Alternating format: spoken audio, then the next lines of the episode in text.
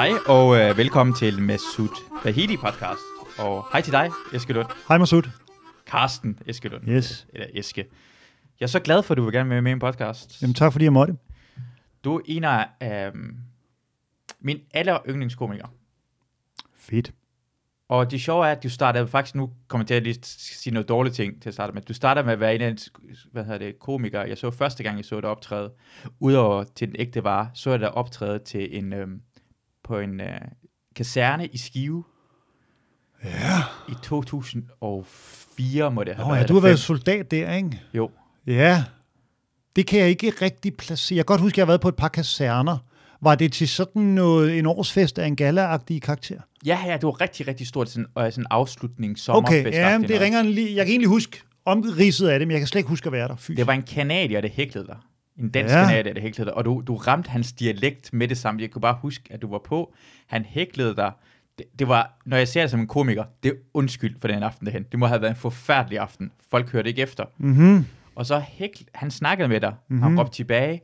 Og så kunne du høre, at han var sønderjyde og kanadier samtidig med.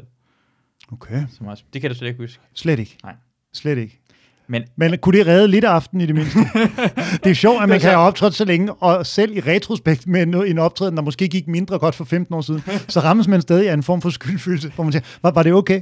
det, det er sjovt, at det var overhovedet, det var jo slet ikke noget med jer, fordi det, du, Ah, ja.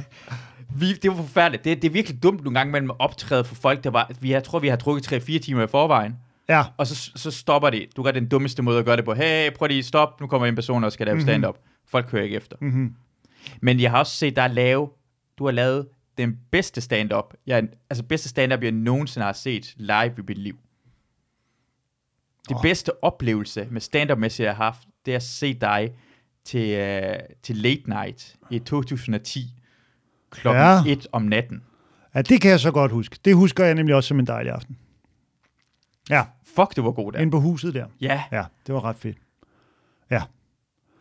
Jamen, det er rigtigt. Der, var- det var sgu, øh, det var sådan en, øh, det var det, der hedder en organisk aften, ikke? Hvor, man, hvor det føles som om, at man ikke træffer nogen beslutninger, når man optræder, men at man udelukkende reagerer på det, der er i rummet, og det, man vælger at hive ned fra hylderne, der kommer ud af munden, på en eller anden måde, var det helt rigtige i det rette øjeblik. Og så, det kan man jo godt have i optrædener, små glimt af, at det er det rette, man hiver ned af hylderne i det rette øjeblik. Men den aften husker jeg også som, at der var det bare mange på hinanden efterfølgende øjeblikke, hvor det var det rigtige, der røg ned af hylderne der. Så det, det var det, det der med at være hjemmehjælper, og den, øh, at vaske den ældre mand og den ældre kvinde, Ja, der, ja. der udvikler sig i en retning, der er svær at gengive. jeg tror, du har på et tidspunkt dit hoved Mm-hmm. op i hende. Ja.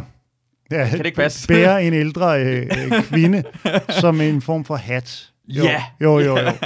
Jo, jo, jo, jo, jo. Og efterfølgende har Jakob Tingle foreslået, for det er sådan en ting, jeg altid... Jeg tror kun det, jeg lavede den aften, og du så den aften, har jeg lavet har jeg, to eller tre gange, har jeg prøvet at genskabe det der. Mm. Men jeg har været så bevidst om, at det, der skete der, var så spændende, at jeg har været sådan lidt bange for at prøve at gøre det igen. Så jeg har kun gjort det faktisk én gang, hvor det lykkedes sådan derhen af, mm. og en gang, hvor det slet ikke lykkedes. Så jeg, det er ikke noget, jeg har prøvet at gøre efterfølgende, fordi jeg har godt kunne mærke, at det var noget, der var den aften. Men Jacob Tingle har efterfølgende foreslået, at du ved, når man har den ældre kvinde på som hat, og at man er kravlet ind i hende fuldstændig. Mm. og har du ved, sine egne øh, hænder ude i hendes hænder, at man så du ved, går i byen, og at øh, man bliver afvist på et diskotek, og han siger, du kan ikke komme ind her, man siger, hvorfor ikke? Og siger, din hat har gummisko på. det er sjovt. Det var ligesom, det var en punchline, jeg aldrig Ja, nåede at få sat ja. sammen med det, der ligesom får en led situationen. Så det var første gang, du fortæller den der historie, bare... øh, Der har været uh, afbræk af den der hjemmehjælper-anekdote der, ja. Som jo starter med, at man har skulle vaske en, kort fortalt, vaske en ældre mand, øh, og det har jeg gjort. Jeg har været hjemmehjælper i to år, da jeg var yngre, og det indebærer jo en del kropskontakt med ældre mennesker, hvor man vasker deres ædler dele. Øh, ikke alle er lige bekvemme ved situationen. Det er jo en underlig situation, ikke? Så er det ældre Mm. menneske, der ved Gud ikke har lyst til det, og så er der et ung menneske, der nok heller ikke havde gjort det, hvis han ikke fik 220 kroner i timen, og ikke vidste, hvad han ellers skulle i sit liv. det er sådan en lille smule som prostitution, hvor ingen af parterne har lyst til at deltage i det her ting, men det er penge mm. indblandet. Fuldstændig. Der, der, er, der er dobbelt samtykke til noget, ingen har lyst til, skal ske dybest set. Ja. Men samtidig er der jo også en eller anden form for udvikling i det, for lige så akavet det starter, det kender man jo selv, hvis man har en samtalepartner til. en bryllup eller en fest. Det kan jo starte lidt akavet, men hvis begge parter er indstillet på at få det her til at fungere, så kan man jo nærme sig hinanden i et form for leje, der er bedre end det udgangspunkt, man havde, da man kom. Ikke? Og det var jo også det, der skete med, med den ældre mand der. Og så blev det jo til selvfølgelig, at du ved, så kan man mærke, at det giver et gip i hans penis, og så udvikler det sig. Hvornår har der sidst været et gip i den? Og alt det der. Mm. Ikke? Og så tænker jeg i, du ved, mangfoldighedens navn, det kan ikke kun gå, at man har en joke om, man tilfredsstiller en ældre mand. Man må også kunne lave noget om at tilfredsstille en ældre kvinde. Men jeg tror faktisk ikke, jeg havde lavet det med kvinden. Jeg havde kun fortalt historien øh, i sin daværende form med manden på stand-up-scenen rundt omkring. Og så kom det med kvinden faktisk på på den aften. Så, så mand og kvinden havde jeg ikke lavet før, jeg lavede det den aften. Det med kvinden kom på der, og så udviklede det sig. Måske også derfor, den føles så... Det, jeg kan huske ved den aften, var også bare, den føles... Det føles helt magisk. Den aften føles... Og det folk, der var til den aften, kan jeg også bare huske tydeligt. Jeg var ved at skrive til min daværende kæreste omkring... Altså direkte skrive, det er det bedste, jeg nogensinde har set i mit liv. Mm. Altså, så godt var det. Og det er stadigvæk den ypperste stand-up, jeg nogensinde har set. Og jeg har set... Altså, man har været ude oh, til stand-up siden dengang. Tusind tak. Ja. Det er 100% øh, oprigtigt. Og, og det er bare, når jeg tænker tilbage på det, og har lavet så lang tid, tænker jeg også på, at det er, det er din ro på scenen, der måske gjorde det. Du fortalte historien, hvor at det var øjeblikke af sted, øh, stillhed, mm-hmm. og du fik folk med lige, altså, du tog folk mm. med lige til grænsen, som om at, at hver eneste gang, man skulle tage altså, man skal op og ned, altså dale op og ned, for at lave den højeste spring, og du tog bare lige før, men ens hoved slog ned mod, mod betonet, men du havde, vi havde stolet på dig. Og så rutsjebaneturen blev endnu vildere, når vi kom højere op, og det var sådan helt perfekt, ja. bølgerne gik. Og det krævede jo en fantastisk ro, som du har. Så det er endnu mere imponerende for mig, at du gjorde det, uh, at noget af historien er for den første gang, du endda fortæller mm-hmm. det. Ja. Ja. Ja. Hvor kommer det, jeg tænker, hvor kommer den ro fra, når, det sjove er, at når jeg først fortæller dig, at, uh, om historien omkring kasernen, så kan jeg mærke den der usikkerhed, som mange komikere har. Var det en god aften? Hvad skete mm. derhen? Så den ro må næsten også være sådan en spillet ro, eller ligger den bare til dig? Øhm, det er jo virkelig svært at svare på, hvor fan, øh, hvor fan ting kommer fra, på en eller anden måde. Men det, jeg tror, det, der gjorde en stor forskel for mig, og grund til, at jeg blev god til at være rolig og være i nogle situationer længere gangen, uden at panikke og tænke, okay, hvordan får vi forseret grin ind her? For det er noget af det, jeg synes ofte er ærgerligt, når man ser folk, der gerne vil improvisere. Det er jo vildt fedt at improvisere, det er dejligt, folk gerne vil det, men det der med at have en følelse af, at man skal mose grin ind hele tiden, kan være ekstremt hæmmende for impro-situationen, i stedet for ligesom at tænke, så må jeg stille to-tre spørgsmål mere, før der kommer noget, som jeg oprigtigt synes, der er noget interessant ved, ved den person der. Men man kan godt have, hvis man ikke har den ro, en tendens til ligesom at sige, Nå, hvad hedder du? John, ah, du hedder ikke Arne. At tænke, der behøver ikke være noget der. Mm. Der må godt bare være lidt mere, hvor vi lader den person at kende, og få lidt flere ting at referere til, egentlig. Det er klart, så skal der også komme noget på et tidspunkt. Ikke? Men jeg blev rimelig hurtigt vært på Kulcaféen inde i Tejlgårdstrædet. Øh, dengang var der stand-up i Tejlgårdstrædet tirsdag og fredag.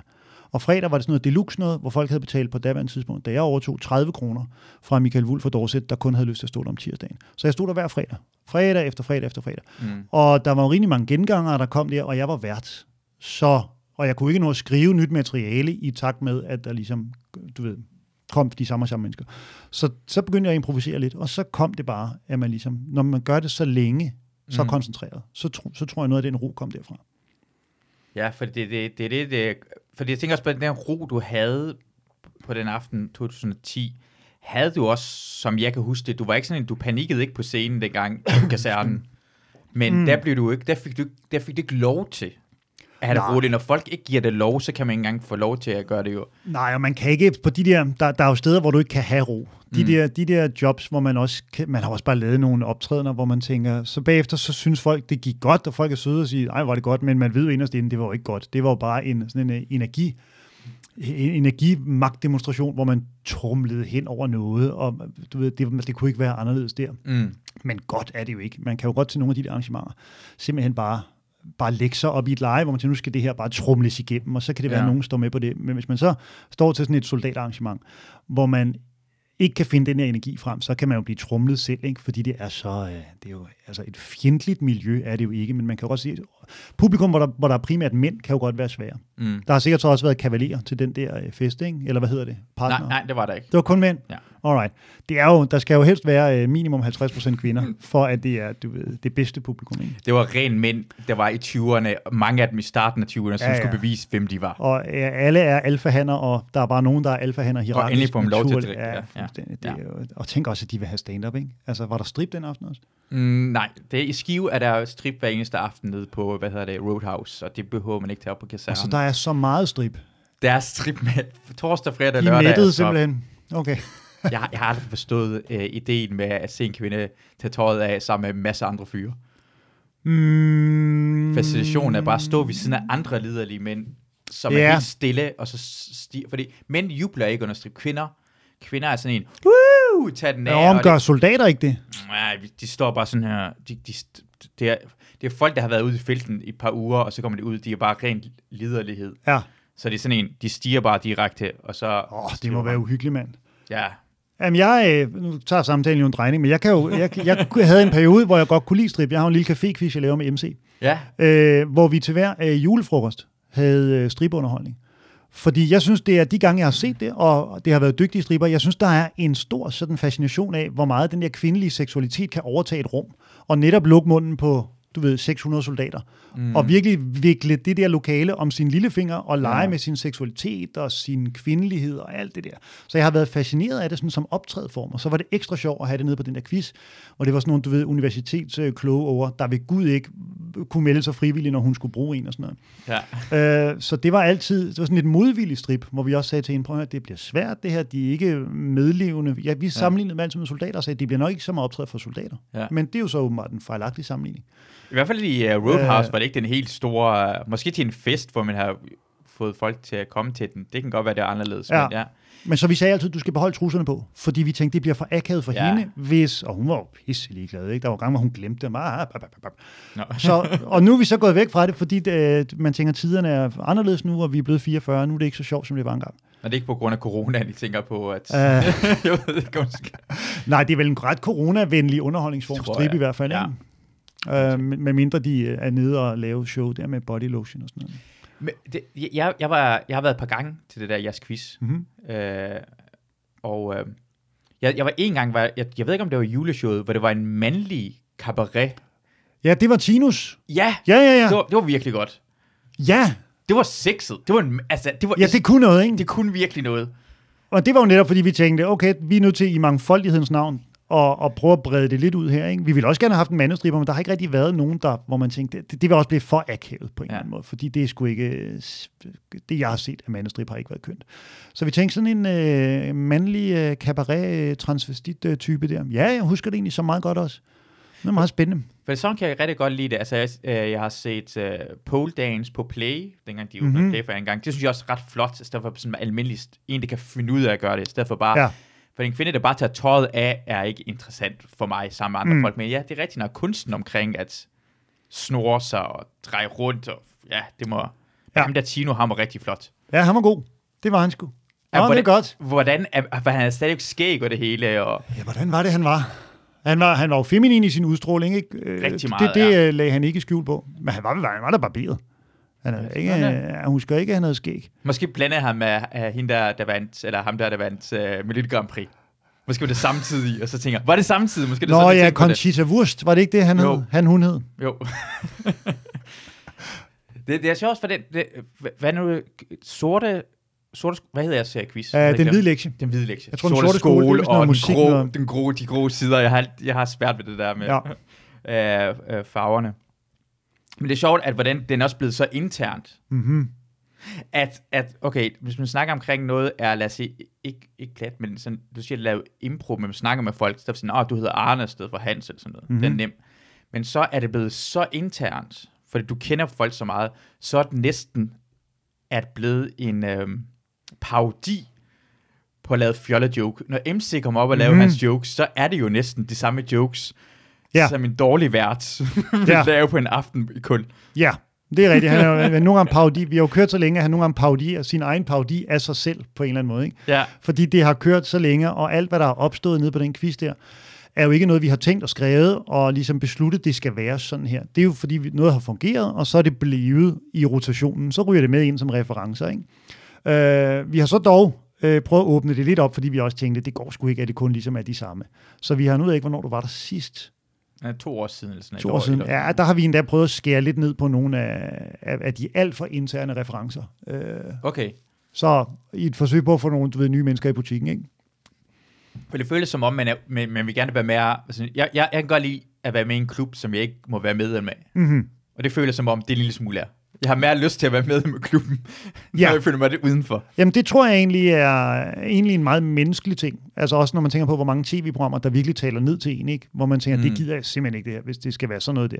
Man vil gerne have noget, hvor man skal stå lidt på tær, for at, at fatte helt, hvad det er, der foregår. Uh, så det er egentlig en meget fin ting. Men jo ikke nok til, ikke så meget i hvert fald, mm. At man ikke føler, der er nogen vej ind. Ikke? Så det er at finde den Ja. balance der. Ja, man bliver næsten nødt til at komme sammen. Altså, dengang jeg var der, man blev nødt til at komme sammen med andre mennesker. Ja. Lige forklare en hele tiden. Nå, det her, det, og husk lige at råbe til det her ting. Og Ja, det, ja, man skal lige orkaner. introduceres, ikke? Og så når man har været der tre gange, så er man med i lejen, og så kigger ja. Man på de nye der. Den der følelse af, jeg ved noget, du ikke ved. Ah, Ja. øh, det er sgu meget skægt. Nå, så det skal man huske, hvis man kommer til, øh, øh, til quizzen, så skal man på et eller andet tidspunkt komme man til at føle sig bedre end andre. De nye, der kommer til. Så er det Ja, muligt ja, for, så er at man selv den etablerede, ja, Ja, ja. ja. der kan sidde, nu skal du bare høre her, du. Som om man har været der i 30 år, ikke? Ja. Det er jo fandme vildt, vi har kørt det i 20 år. Altså, der er folk, der har mødt hinanden dernede og fået børn. Øh, nu bliver de så skilt jo. Så, Nå, så længe har vi kørt, ja. Ej, er det, okay, for jeg kan huske, dengang jeg var der, det snakkede omkring folk, der har fået øh, Ja, ja, ja. børn. Nu bliver det skilt. Folk har mødt hinanden, fået børn, 9, 10, 12-årige børn, går fra hinanden nu. Vi har Ja. også sagt, at du ved, børn under 12 år kviser gratis, så målet er jo klart at have forældre, der tager Ja. deres børn med derned. Ikke? Men hvem skal så, altså når de bliver skilt, er de samme gruppe stadigvæk, eller skifter de hold? Øh, jamen nej, vi har ikke oplevet øh, begge til stede på én gang. Det ville være smukt, Ja. hvis de kunne i fred og fordragelighed mødes om det, der bragte dem sammen, Mm. øh, nu i skilt tilstand, og så måske finde sammen med nogle fra andre hold, dybest set, ikke? så man får sådan noget helt indavlet holdagtigt noget kørende. Men det har kørt længe, men 20 år. Det, øh, var, det, var, var det bare dig og MC, der startede det, eller var det nogle andre folk, der var Det indover var os. Jeg begyndte, jeg arbejdede på en café på Vesterbro, der hed Strassen, der hvor øh, Ønslægergade sker Istegade. Og så ville de gerne have noget caféquiz. Og jeg lavede stand-up på det tidspunkt, så de tænkte, det kan være, at han kan lave det lidt muntert. Og så stod jeg bare og læste sådan nogle trivial pursuit-kort op, og der sad, du ved, to hold nede i hjørnet. Det var lidt nyt med caféquizzer på det tidspunkt. Der var vist kun den inde på Globen i Nørregade, sådan en engelsk quiz, der har kørt Ja, Endnu den har længere prøvet tid. faktisk. Ja. end vores. Men jeg tror egentlig, det var det, der var på daværende ja. tidspunkt. Og øh, så en dag, så var de der kort væk, de der Trivial Pursuit-kort væk, fik jeg at vide to dage før, og om jeg selv kunne lave nogle spørgsmål. Så lavede jeg nogle spørgsmål. Og så var MC dernede den aften. Og så øh, kan jeg huske, vi havde sådan en diktatrunde, hvor jeg havde spurgt til, hvad det der skisportsted, hvor de hopper skihop, øh, første nytårsdag hedder. Og mit svar var så Garmisch-Partenkirchen. Og så skulle man stave det, fordi det var diktatrunden. Mm. Og så havde folk jo skrevet sådan noget Garnisch-Partenkirchen, og Garmisch-Partenkirchen, og Garnisch-Partenkirchen. Så der var alle mulige varianter af N og M, hvor jeg tænkte, jeg aner simpelthen ikke, hvad det hedder. Du ved, jeg blev i tvivl, og MC Ja. var dernede, og det hele sejlede, og han sagde, skal jeg ikke hjælpe dig med det der? Ja. Og så begyndte vi at lave spørgsmålene sammen, og vi lavede jo alligevel stand-up, så vi tænkte, hvorfor ikke lave stand-up om et emne, og så spørge til det emne i spørgsmålene. Mm. Og så begyndte det jo bare at vokse stille og roligt. Øh, for ja, 20 år siden. Øh, øh, og sidst jeg, øh, det var på Frederiksberg, jeg var øh, sidst jeg var der. Har I skiftet, hvor er det henne, det foregår nu? Ja, vi har så skiftet sted, fordi vi var på Grok, Ja. Allegade 5-7, men det gik sgu desværre konkurs.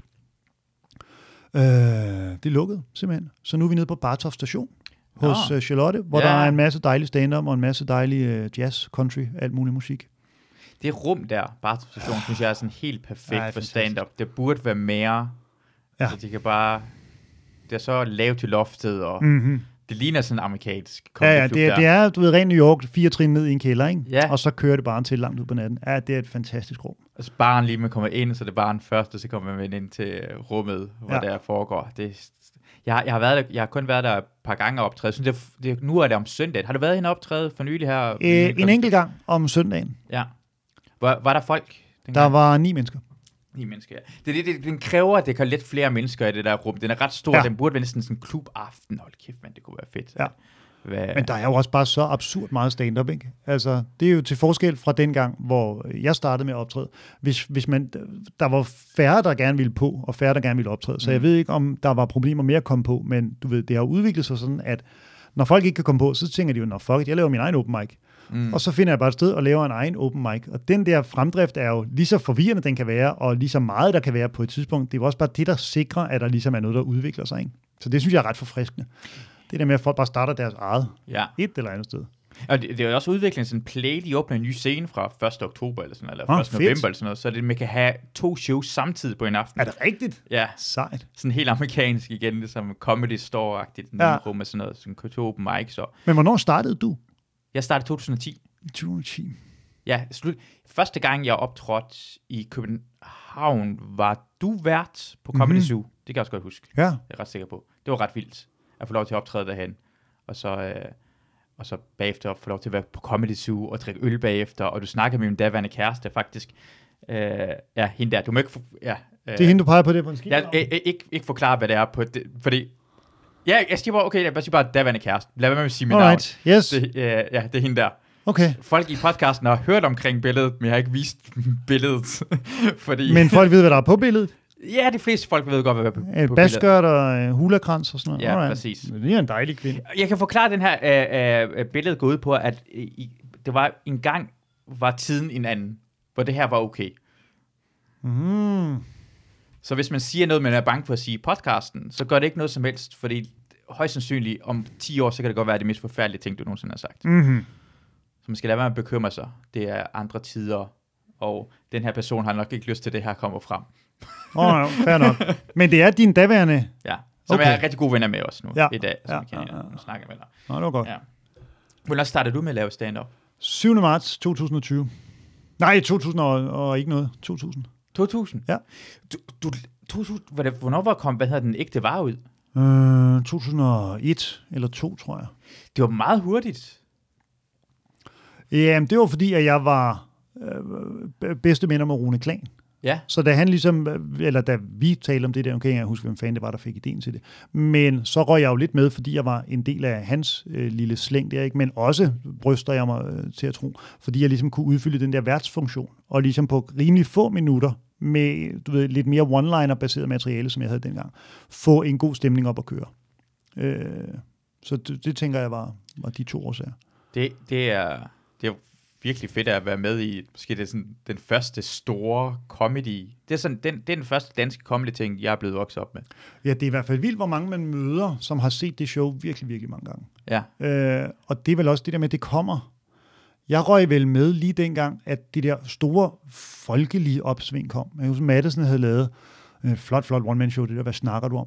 Øh, nogle gange, og udsolgt cirkusbygningen 3-4 gange alene. Øh, Mick lå, så vidt jeg husker, lige i røven af det, men ikke helt deroppe, sådan rent publikums øh, antalsmæssigt. Men det var lige ved foden af det der gigantiske opsving, der startede der ved nullerne. Ikke? Så mm. det var lige der, vi, vi var lige på det rette sted på det rette tidspunkt. Der var gang i DVD-salget og alt det der. Ikke? Så det var, ja. Det var nok lige den der bølge, vi lige røg med på. Ja, du, du er også inden Comedy Fight Club, for det var den næste bølge af, af nye muligheder af comedy, men I var sådan noget direkte, hvor I, I det virker som, I lavede sådan, kom hurtigt til at lave ting, altså I, I, fik hurtigt lov til at lave fjernsyn også.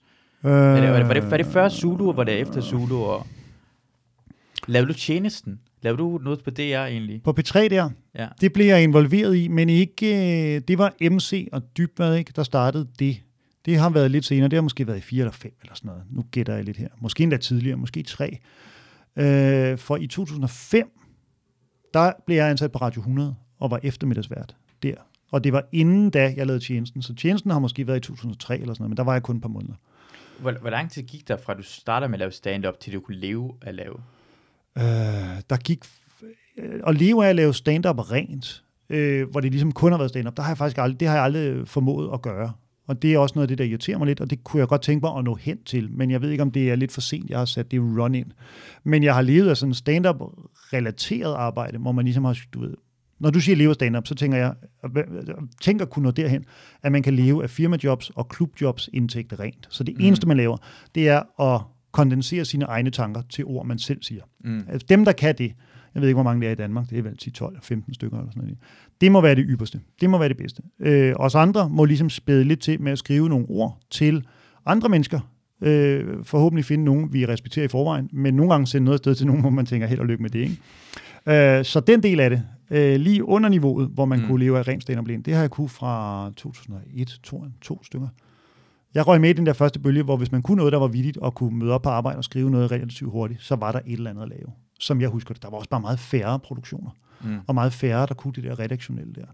Så jeg begyndte at lave noget. Jeg husker det første, jeg lavede, det var et program med Annette Haik, der hed Ushi Haiku på Kanal 5, øh, hvor hun under dække af at være en øh, kinesisk eller japansk journalist, skulle interviewe danske kendte mennesker under dække af, at de var med i et japansk talkshow. Så havde jeg skrevet spørgsmålet til hende, ja. og så var jeg i hendes øresnegl.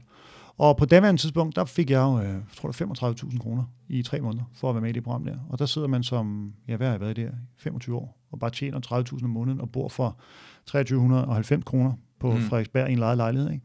Og bare tænkte, tak for kaffe. Altså, jeg har aldrig været rigere, end jeg var de første tre år, jeg lavede stand-up. Ja. Det var simpelthen, der, det, det, det der, de der ungdommelige 20'er år, hvor man ja. ingen bekymringer har, og går meget lidt op i den omkringliggende verden, og pengene er der, og kammeratskabet er der, og man er en del af en genre, der er på vej i en retning og sådan noget. Ja. I guder, hvor var det sket. Oh, det, jeg, jeg vil lukke lige for døren, for det var ja, der er et flapper. det var svask der i stykker, så det begynder at dryppe. Jo, ja, nu løber Masud lige uh, to sekunder. Der, der, det skal altid være en anden ting, der er bare, når vi laver podcast. Enten sådan, vores overbo, den plejer at øh, mm-hmm. klokken 12, og, og der, vores skraldemand kommer ud. Ja. Jamen, jeg, jeg, det, det er sjovt, fordi det, det en af det, gang, det er første gang, jeg kom, kom til København og optræde, og det gik forholdsvis godt, og så jeg ah, det er fedt det her, og jeg, så går jeg hen på um, Den Glade Gris og optræder. Mm-hmm. Og der er Simon Kold er lige kommet tilbage for at optræde igen. Han har holdt pause måske års ja. tid og studeret. Og, så, øh, og det gik rigtig godt, og så siger han, så, jeg, jeg, bare, jeg kan stadig huske, hvad han siger til mig, det, skal, det her, det skal du prøve, det skal du nyde det her, for det bliver bare, det går bare ned ad bakke herfra.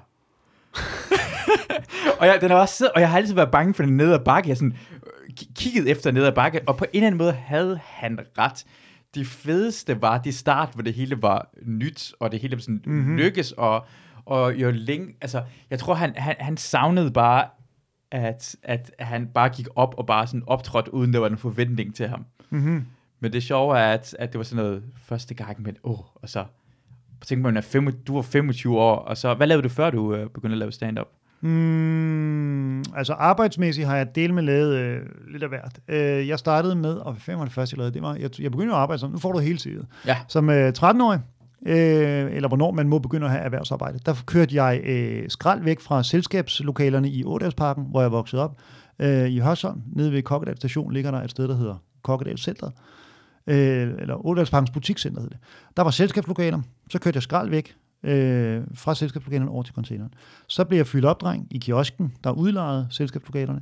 Så blev jeg øh, ekspedient i kiosken. Oh øh, arbejdede mig op i Odas ja, ja. butikscenter, fuldstændig styret, alt fra bingoplader til solarie og udlejning af bordmaskiner. Det var wow. slaraffen af.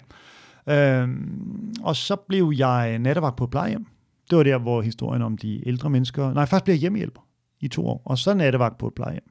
Og så flyttede jeg til København, og så blev jeg cykelbud, og så blev jeg optrædende tjener, fordi jeg fra jeg var 15-16 år gammel, havde tryllet med Rune Klan. Han boede op øh, på noget, der hedder Bakke Allé i Hørsholm, øh, 7 km fra mig. Så vi tryllede hver dag, tryllede vi sammen. Og han begyndte at lave stand-up og trylle og alt det der. Og jeg begyndte så også at trylle lidt inde på det nye teater, hvor jeg var optrædende tjener og tryllede for folk, mens de ventede på deres bøf. Mm. Og når de har spist den, skulle de op og se en musical, og så kom de ned igen og spiste noget spejpølse, og så tryllede jeg lidt mere for dem der. Og så begyndte jeg at lave stand-up. Så det var mit CV i grov træk. Så du, du havde allerede det der... Og cykelbud, jeg var cykelbud. Fik det sagde du, det har ja, du sagt, cykelbud, ja, cykelbud ja. nævnte du. Ja. ja. Jamen, du har en cykelbudkrop. Det vil jeg sige til dig. Du har en, der kan cykle enten lang, eller så løber du maraton, eller Ironman. Øh, jeg var... Jeg ville ønske, jeg havde... Øh, jeg ved ikke, om det også er din erfaring. Havde du meget disciplin som ung? Mm, nej. Det havde jeg. Jeg dyrkede karate, ja. altså, og, og hærdede min krop på en måde, hvor jeg tænker, jeg havde den disciplin og stamina i dag, for jeg gider ja. ikke lave noget langt. Jeg har prøvet at løbe lange ture, men jeg gider simpelthen ikke. Nej. Uh, så jeg, nej, jeg, jeg har bare høj forbrænding, tror jeg. Ja. har, har du stadigvæk en sådan, uh, god disciplin? Nej. Slet ikke? Nej, nej, nej. Det, der, det var karate? Karate fuldstændig. Og øh, tryl, måske. Tryl, ja, jamen, det der med at øve sig på noget. Jeg har faktisk lidt taget det op, for jeg har begyndt at øh, prøve at lære at spille klaver. Og det sidder jeg med hver dag, har jeg faktisk siddet med på de dage, hvor jeg ikke har været hjemme og i nærheden af vores klaver. Så har jeg øvet hver dag. Så nu håber jeg, at jeg med det kan ramme den disciplin, jeg havde engang. Øh, for ellers synes jeg, at det går i retning af at blive mere og mere udisciplineret. Ja. Og mindre og mindre i stand til at fokusere på noget i længere tid ad gang. Og det er jo en frygtelig udvikling. Det er, jeg tror, det er noget med at være sammen med sådan noget, lave stand-up eller sådan lave comedy, fordi det virker i hvert fald for meget på mange af folk, der laver comedy, er ikke så disciplineret. Ikke altid. Det er forskel på folk. Der er forskel for folk, der er mere disciplineret end andre. Men sådan, ja. Man kan i hvert fald også se, at dem, der når virkelig langt og har virkelig flotte karriere, det er ja. jo de allermest disciplinerede af os. Ikke? Det er ja. dem, der arbejder aller, aller, aller hårdest. Stræberne, det kan vi ikke lide. Nej, ja, de er, du ved, det er jo dem med det højeste mindre værd, dybest set. Ja, ikke? Det er præcis, dem, præcis. Det, det er dem med det dårligste selvværd. Jeg tror, mit selvværd er ringe nok til, at jeg kommer derop, men det er ikke så dårligt, Nej. at jeg må arbejde for øh, at råde bod på det for enhver pris forhåbentlig betaler de prisen ved, at de skal have meget psykologhjælp. Og måske en god skilsmisse. Ja, for det hun håber tager jeg da. Det jeg håber. håber, der er noget retfærdighed til her. Ja, du har, du har, fordi, du, du har ikke rigtig lavet noget sådan noget uh, one-man-show. Du har, jeg, jeg, jeg så dig... Uh, det, jeg har set dig lave, det der med din, med din far, som jeg synes var ekstremt godt. Og det så du? Ja, jeg var inde og se det. det var der jo få, der gjorde. Jeg var og det skal jo ikke lyde bittert, men der kunne jeg jo godt mærke, at det var svært at lokke folk ind til det der. Ja. Øh, nå, det må jeg nok. Hvad, hvad synes du om det? Jeg synes, det var... Altså, jeg græd. Jeg fortæller det der, ved lige efter komme ud, jeg græd, fordi den betød... God, jeg forstod ja, også rigtigt, godt ja. øh, betydning af det, fordi jeg har også en sådan en far issues-agtig. Mm-hmm. Ikke noget, jeg har egentlig åbnet op for, udover for min øh, kæreste, og som min familie ved en lille smule. Men jeg forstod, altså det var, det var virkelig, øh, det var virkelig god. Det var mm-hmm. øh, dybt. Det var sjov, men, men for mig, jeg forstod den rigtig meget. Det var sådan, ja, det var virkelig, det var, det var virkelig godt. Ja, men det var jo noget, jeg lavede i 2012. Øh, og det er jo egentlig det eneste sådan one-man-show, jeg har lavet, og som så var et meget anderledes, hvad skal man sige, comedy one-man-show, end der ligesom har været tidligere og kunne jo godt mærke, at det var, det var svært at lokke. Jeg var jo ikke sådan en, der havde nået et niveau, hvor man blev inviteret i Godmorgen Danmark per automatik. Men. Mm. Så det var svært at lokke folk ind og se den, og det var svært at komme til at spille den mange gange. Så det eneste, jeg er ked af ved den forestilling, er, at det et fantastisk stykke arbejde at lave den. Jeg mødte en svensk mand, der hjalp mig med at lave den, som er min gode ven i dag. Og altså, alt var, det kom på et tidspunkt, hvor jeg var lidt træt af stand og ikke følte, at det førte nogen vegne for mig. Så prøvede jeg at skifte lidt spor, men så det spor øh, stoppede desværre lidt bræt, fordi det bare var svært at lokke folk ind og se den på en eller anden måde. Og det, jeg tror faktisk også, at det har været det, der har holdt mig lidt fra at lave noget siden, at det var sådan, det var sgu lidt et knæk, mm. at det ikke lykkedes at løfte det op på det niveau, jeg ligesom synes, at det havde fortjent i offentlighedens øjne, kan man sige. Ikke? Det er fordi, okay, min ærlige mening omkring det mm-hmm. er, at du er ekstremt god på den måde, hvor du har du dig selv på scenen den aften på, hvad hedder det, uh, til late night. De gange, jeg har set dig, hvor du har roen, det er, sådan, det, er det, men sådan fuldstændig fascinerer, at du, har, du kan få folk med, og de skaber stemning. Da jeg så det øh, uh, show med din far, var det, for mig var det mindre comedy mm-hmm. i mhm. det. Og det, det var, det ved jeg godt, det var planlagt, men også med, man kunne også mærke instruktion i det. Mm-hmm. Og på en eller anden måde tror jeg, og nu, nu analyserer jeg noget, der på en måde passer, lige nu jeg tænker på, at det, det virker som om en, en, en, en, uh, en ikke en maske, men noget, du gemmer dig om bagved, for hvis du gik all in, og var Carsten Eskelund, uden det nogen skulle instruere dig, og kunne øh, fange magien, som er din speciale ting. Mm-hmm. Du skulle selvfølgelig have materialet, men den der, så kunne, øh, jo mere af det, jo mere vil folk også gerne se det, og jo mere kan du gøre det der anderledes, end andre komikere ikke kan. Og ja. så kan du... Øh, jeg, forstår, øh, jeg forstår fuldstændig, hvad du siger, og det er egentlig også det, der ligger i tråd med, at jeg siger, at jeg er ked af, at jeg ikke kommer til at lave den mere. Ja. Fordi det der stilskift, jeg lavede, så, og det var jo klart en instrueret forestilling, øh, men det var også et forsøg på at...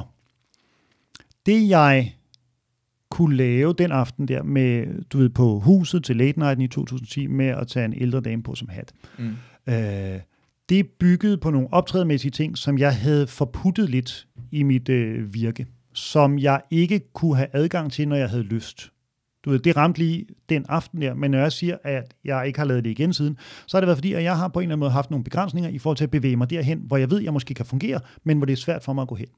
Og det arbejde, jeg lavede med min ven Leif, for at få den forestilling, som du så, til at være øh, bragt til live, det var en forsøg på at bevidstgøre nogle af de kvaliteter, som jeg havde, men som jeg ikke brugte.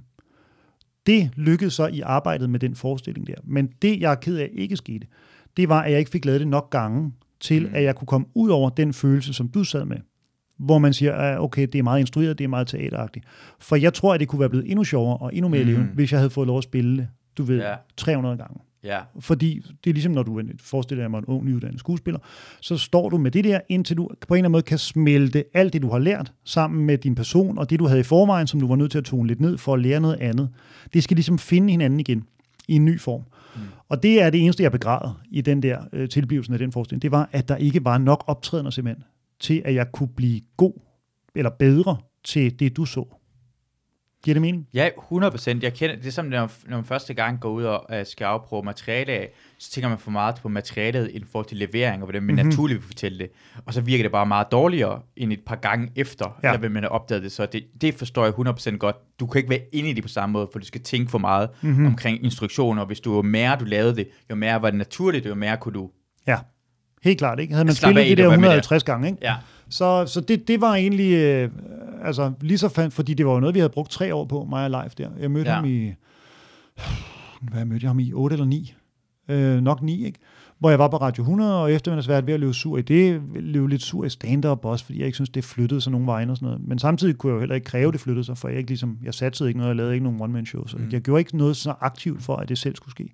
Men så begyndte vi det arbejde der, og ligesom, han sagde, jeg tror, du har nogle kvaliteter, som du ikke udnytter det kan jeg hjælpe dig med. Han er gammel skuespiller, teaterinstruktør, coach, alt muligt. Så begyndte vi sådan at arbejde der og lave det show der. Så mødte jeg min far på det tidspunkt, som jeg ikke havde set i 30 år. Og det der. Så der var mange ting, der smeltede sammen.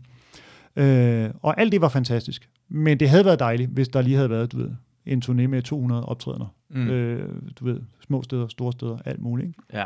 Men altså, sådan er det. Det var en fantastisk oplevelse alligevel. Jeg, jeg, jeg er glad for at høre, at øh, det, jeg bliver altid sådan, jeg ved ikke, hvorfor jeg bliver fascineret af folk, der har, øh, der fortæller omkring sin usikkerhed, og også omkring at blive sådan bitter over, at det er ikke flere, det dukket op til det. Altså, mm-hmm. det er irriterende jo. Det er irriterende. Ja, bitter, det ved jeg sgu ikke. Jo, det ved jeg. Jo, nej, nej. Det, nej. Altså, det kan man jo ikke blive. Bitter, det ved jeg sgu ikke. Øh... Men det er heller ikke i øjeblikket, da du, at du ikke fik lov til at optræde mere med det. Mm, det er sgu ikke bitterhed, det er mere bare en ærgerlighed på ja. en eller anden måde, og så kan man jo diskutere, om det er det samme. Ja. Jeg har jo ikke nogen at være bitter på, i Nej. hvert fald. Øh, så det er jo svært at kanalisere den bitterhed et sted hen. Øh, jeg, nej, jeg er bare ærgerlig over, at, at det ikke flaskede sig, at det kunne laves flere steder, og man kunne ja. sælge flere billetter til det. Men altså, sådan det. Det er sjovt at se, hvordan de lige pludselig, hvad, hvad er det, der sælger billetter, og hvornår det sælger billetter, og hvem, altså du kan se sådan, for eksempel Stockholm, det er bare lige sælger til salg, og så ryger det jeg havde han ikke solgt 20.000 billetter, bare uh, han solgte dem til, uh, på en weekend eller sådan noget? Det, det kan jo, mindst, jo, rigtig ja, meget. Han har, bare, han har bare lavet sådan en Instagram-opslag, og så blev det bare solgt. ja, det er imponerende. Og, og Varberg er også lavet rigtig lang tid. Nu går det, jeg tror ikke, han sælger lige så meget, som Stockholm gør lige nu. Mm. Altså, sådan, man ved, man kan næsten ikke engang, det er sådan, man kan næsten ikke engang gætte sig frem til, hvem er det. Heino lægger det op, og så ja. Ja. alle billetterne øh, øh, ryger. Ja, og så det sjove er, synes jeg, jo mere man taler med folk, jo mere finder man ud af, at selvfølgelig, det her det skal jo ikke være en undskyldning for ikke at udrette noget, men det er jo sjovt, hvordan alle, uanset hvad niveau de er på, tumler med de samme ting. Du ved, dem, der sælger 5 billetter, vil gerne sælge 9 billetter. Dem, der sælger 14.000 billetter, vil gerne sælge 19.000 billetter. Mm. Dem, der sælger 150.000 billetter, vil gerne sælge 180.000 billetter. Ikke? Så og hvad skal man gøre for at nå det? Er mere Instagram, mere alt det der social media lort, som ingen rigtig gider. Nej. Altså, eller det ved jeg ikke, nogen, øh, nogen gør det meget naturligt, og men, det, det kan man jo se virker, men langt størstedelen, jeg taler med, det er der folk, der tænker, åh, Jesus Kristus, skal jeg lægge noget op der? Stockholm laver ikke noget på Instagram, jo. Han, mm. laver ikke, han lægger ikke noget som helst op. Lige inden, så lægger han bare sådan, jeg har et show. Ja. Han laver næsten ikke noget som helst, og ja. det virker øh, for ham. Øh, det, men, men man kan også komme til at fortryde det. Jeg ved sådan, Mark, har, han lavet øh, Jydemanden. Mm-hmm. Det har han ret meget slået igennem på at lave, altså ikke slået igennem, men det, han blev gjort meget mere opmærksom på ham. Han fik lov til at lave flere ting på, på grund af Jydemand. Han hader Jydemand. Han hader, altså han vil gerne have, at det bliver fjernet mm-hmm. fra hans historie. Så han, han, altså det er sjovt at virke af en person, der har fået succes mm-hmm. ved at være god på sociale medier. mm-hmm. lige nu fortryder det. Men hvis du tager den væk fra ham, så mister han måske, ja. måske mister han syske, men ved det ikke, men ja. altså, ikke på samme måde som nu. Og ikke, ja. ja, så skal han ud og overbevise folk om, at han er mere end det, ikke? Og så kan, kan det være, at folk er skuffede, når de møder op, og han ikke laver en, en variant af det, og ja. alt det der. Ikke? Ja, det, og jeg tror ikke, at folk forventer, at folk har næsten glemt det. Folk ved godt, at han laver noget andet end det, men for ham vil han gerne næsten fjerne det. Jeg tror, han, hvis han kunne bestemme, så havde han fjernet fra, fra sin historie. Ja. Han, han laver jydemand. Men, men det kan ikke lade sig gøre. Nej. Og jeg hørte andre komikere, der også vil gerne fjerne ting fra nettet af, som de har lavet. Ja. Så kunne det være sjovt, hvis man også skulle betale de penge tilbage, man har indkasseret på at lave det, ikke? Hvis man ligesom siger, jeg vil gerne af med det og det og det, men den indtjening, det har givet mig, ja. det må jeg også betale tilbage til. Det er ligesom i Simpsons, hvor en eller anden siger, jeg kan ikke huske, hvem fan er i Simpsons The Movie, hvor han siger, du ved, I want to give something back to the community. Not money. Something. ja. Du, du, kan, du kan se det bare sådan Tour de France. Undskyld, undskyld, jeg snød. Undskyld, jeg snød. Ja. Har du lyst til at give alle dine penge væk, og plus det, du tjener bagefter? Ja. Ikke det. Nej, så, så meget er jeg heller ikke. så meget. Jeg er sådan lige under, hvor man går og åbner sin mobile pay. Ked af det, ikke? Det er sådan helt utroligt, fordi altså, det kan Bjarne Ries komme frem og ked af det. Han lever i hans anden hus i Italien med hende der Anne Dorte øh, håndboldspiller. Tanderup, ja. ja øh, og har det bare godt, og ejer sin egen øh, cykelhold, og bare sådan, ej, ved du hvad, jeg fortry- du, jeg fortryder det her ting. Mm. Noget. Du fortryder det ikke. Du fortryder det ikke økonomisk i hvert fald. Jamen altså, det... hvis vi kunne tage alting fra dig, har du ikke så har, jeg vil synes, det burde bare for at sige, ved du hvad, så var det, og jeg vil have gjort det igen. Ja. Det sagde Michael Rasmussen. Øh, gjorde det? Ja, han ah. sagde, at han ville gøre det samme, for det samme var betingelserne. Ja. På grund af betingelsen, for det er ikke fordi, han kunne gøre noget andet. Hvis han ville gerne være i cykelsporten, der var en tidspunkt, var det betingelsen, og alle folk vidste det. Og hvis man ikke siger det, så er man hyggelig. Og der ja. er det mange folk, der presser ham ud. Ej, mm-hmm. hvordan kan du sige, du ikke vil gøre det om igen? Men jeg, jeg føler som om, at han er en person, der er 100% ret, fordi mm-hmm. han siger det ærligt, og de mindste de andre vil ikke have, at mm-hmm. det mister det TV2-job. Det lyder meget plausibelt, synes jeg. Ja. Det synes jeg. Så jeg synes uh, på en anden måde, at uh, Mark Lefebvre skal uh, hen og undskyld 100% til jydemanden, og så give alle pengene tilbage. Det er det, jeg prøver at komme ja, frem det vil være på sin plads, ikke? det, er det, det, jeg prøver sådan at presse frem. Men det, det, det, igen, jeg har set dig optræde for eksempel, du har lavet roast. Mm-hmm. I, Spanks roast, skal jeg huske, første gang jeg ser roast Danmark. Det er det sjoveste overhovedet. Og så har jeg set et uh, klip af dig uh, fra Bornholm, og så igen til Varbergs. Mm-hmm. Fuldstændig fantastisk. Især, især fordi, nu så er Varbergs uh, uh, roast, det er kun, uh, uh, lad os være ærligt, det er kun uh, Lars, der er egentlig et uh, ret stort navn i forhold til andre. Ja, det var ret sjovt en aften, ikke? Der var, der... Alle sammen er usle komikere. Ja, så en dyr til Mads Holm. Ja, fuldstændig. Nej, det var og virkelig, virkelig, fuck, det var en sjov aften. Fuck, mm-hmm. det var en sjov aften. Men jeg kan huske det der med Spanks. Det var da bare, det er dig, der sprang frem af alle sammen, det var folk. Når jeg ser det klip fra det, det du, du springer så meget, og så blandt komikere. Jeg føler som om, du er den danske Dave Attell. Du har ikke rigtig lavet noget, men du er sådan mm. ekstrem, og folk ser op til dig. Jamen, jeg hørte, det var en, en roast nede på Comedy Show, hvor Martin Nørgaard havde skrevet en virkelig sjov linje. At han, du ved, Carsten Eskelund, en komiker, der har lavet en karriere ud af ikke at have en karriere. Ja. Det synes jeg var lige så deprimerende det var. Lige så sjov var det, på en eller anden måde sagt, på en eller anden måde. Øh, ja, ja. Fordi man ser det, altså jeg kan, ikke, jeg kan ikke se en person, der kommer ud og ser dig, og tænker bare, ham der, ham, ham, ham skal vi... For du har, du har lavet tv, du har lavet den der QI-agtige mm-hmm. ting. Historiekvisten der, ja. Ja. ja. Uh, så, hvor, mange, hvor mange blev der lavet det? Der, Jamen, der blev lavet, øh, fem blev lavet? 24, tror jeg faktisk. Jeg ja. tror egentlig, de bestilte sådan to, øh, to sæsoner, eller hvad så man kalder det. Ja, øh, men det var endnu ikke, jeg tror, det grundlæggende er det, du ved, det der er sket for mig. Jeg har ikke formået at være rigtig god på det rigtige tidspunkt endnu. Det har været min sådan, øh, hvad skal man sige, store ting. Jeg har lavet sådan noget, der var sådan udmærket mm. på et okay tidspunkt, men jeg har ikke formået at brænde igennem med noget, der bare var helt rigtigt på det helt rigtige tidspunkt. Historiekvisen var også sådan noget, der kunne være blevet bedre, hvis øh, jeg havde turde tro mere på mit komiske min komiske overbevisning. Det der med, at jeg skulle sidde og lave en historiekvist på DR2, men med en historieafdeling, der alle sammen har deres bud på, hvordan historiedelen af det skal formidles, men det skal så blandes med comedy-delen af det. Ikke? Og jeg sad ligesom som ene komiker og ene sådan rene humorrepræsentant, mm. og var ikke god nok til at skære igennem og stå på, hvad jeg synes, og hvordan jeg synes, tingene skulle være. Fordi man kommer ind i det der store øh, maskineri der. Ikke?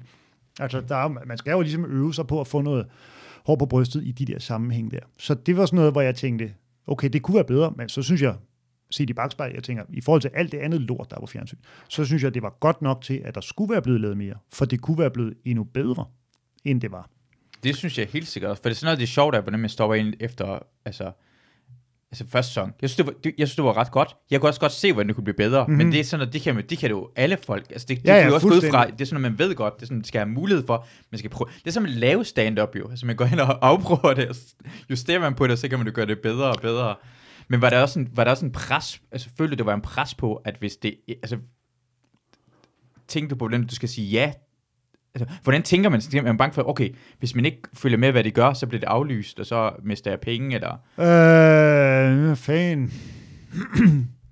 For jeg tænker for eksempel, lad, lad os se en som uh, dybvad, som har lavet dybvad. Måske i starten, da han lavede dybvad, der han føler sig lidt mere presset på at levere det tal, det skal gøres. Og nu er han ovenpå, og nu kan han bestemme programmet langt mere. Jamen, jeg tror, det gode ved Dybvad, det var, at han netop ikke var presset i starten. Det er det, der skete med det program, og derfor det er blevet så godt. Det er jo fordi, at det har haft så lang tid til at løbe sig i gang og finde sin form. Ikke? Det var som om, jeg ved ikke, øh, hvorfor det var, det var sådan, men det, jeg tror, der var meget få mennesker, der blandede sig i det på Mm. et meget, meget tidligt tidspunkt, så det fik lov at vokse så stort organisk. Og det er jo en rigtig god ting, for så bliver det præcis en forlængelse af ham, ikke? Øh, det der, sådan var det ikke med quizzen der. Der kunne jeg godt mærke, okay, jeg sidder her, og det er mig, der skal lave det komiske, men samtidig skal der laves så meget andet, som jeg, du ved, der skal sætte så meget i gang, og der skal mm. tjekkes ting og sådan noget. Så jeg kunne ikke, der var ikke flere ressourcer til at lave komikken, end dem, jeg havde til rådighed selv. Ja. Fordi de, de andre, der var ansat, skulle lave andre ting også, ikke? Fordi man skulle, der er mange, der er meget, der skal du ved, stå på linje, før sådan et program overhovedet kommer nogen vej, ikke? Så havde der bare været en, en virkelig mm, comedy-marker, hvor jeg tænkte, i det mindste, så er det bare os to, der laver mm. al komikken, hvor man på en eller anden måde kan være to mennesker, der står på, at det her, det er altså den rigtige idé, ikke? Der kunne jeg godt mærke, der, der var jeg bare en lille fyr, der var lige var kommet ind i Ja. den her DR-mastodont, og møder et stort maskineri, der skal have noget til at fungere. Hvor jeg tror, jeg ville kunne lave det anderledes, du ved, 10 år senere, ikke? Har, har de valgt dig? Har de, har de set dig til... Jeg tror, de havde... Det der med, når man skal lave sådan en quiz, Ja. og man skal finde en quizvært, så er det jo ikke et større land, end at man tænker, at der er de der, der laver noget café-quiz, de har ja. nok noget, og så er han også lidt vittig, og det kan sgu nok blive meget godt. Så lavede jeg en casting, hvor jeg læste nogle spørgsmål op fra Sanne Søndergaard, og en herre, som jeg har glemt, Sten Langeberg, tror jeg faktisk. Godmorgen Danmark vært. Ja. Og så, øh, så gik den casting fint, og så ringede de og sagde, det vil vi gerne have, du laver.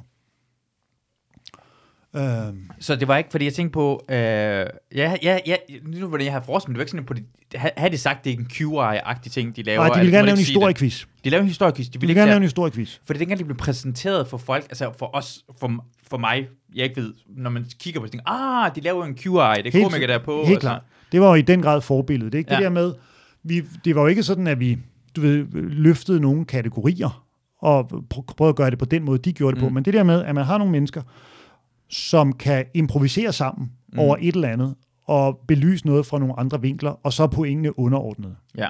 Og så er de to gange to og en vært. Det var jo reelt det, vi tog med fra QI. Ikke? Øh, det var klart, at kunne man nå bare derhen af, så var det forbilledet. Ikke? Og det synes jeg egentlig også lykkedes øh, okay i betragtning af, men også at finde de der mennesker der. Ikke? Hvem kan det i Danmark? Hvem kan gå ind i den her konstellation der? Så målet er jo at finde, du ved, 8-10 mennesker, der kan det, 12 Mm. mm. mennesker, og så have dem, fire af dem med, og så køre bum, bum, bum, bum, bum, ikke? på samme måde, som de altid har en Alan Davis og en alle de andre gode, de har. Ikke?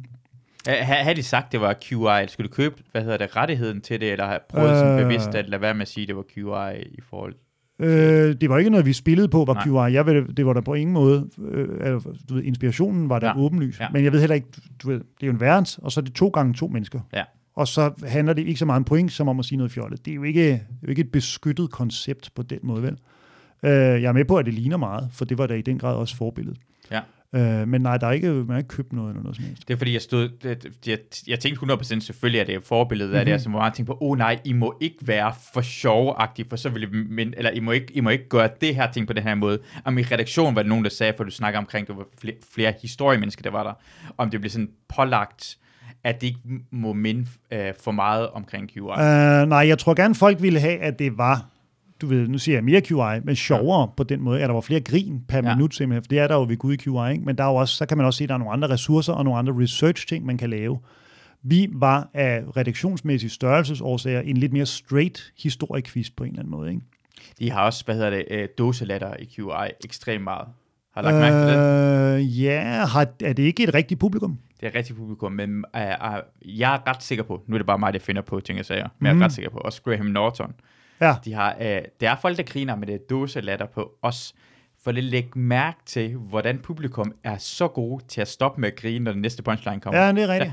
Ja. Det er rigtigt. Stopper lige med det samme, præcis den næste punchline. Det, Det er det tror jeg, rigtigt. det er dåselatter helt sikkert, som giver en effekt. Mm-hmm. Og det synes jeg egentlig faktisk er, er meget interessant. Det har jeg også tænkt på i forbindelse med hele der corona noget her. Det der med, hvor, hvor fremtids, øh, eller hvad hedder sådan noget, hvor visionært dåselatter egentlig var som koncept. Og så kan man jo mene alt muligt om det i 80'erne, og dengang man sad og så, hvad fanden man så, blomsterbørns børn og Mm. alt det der. Ikke? Men du ved, det virker jo.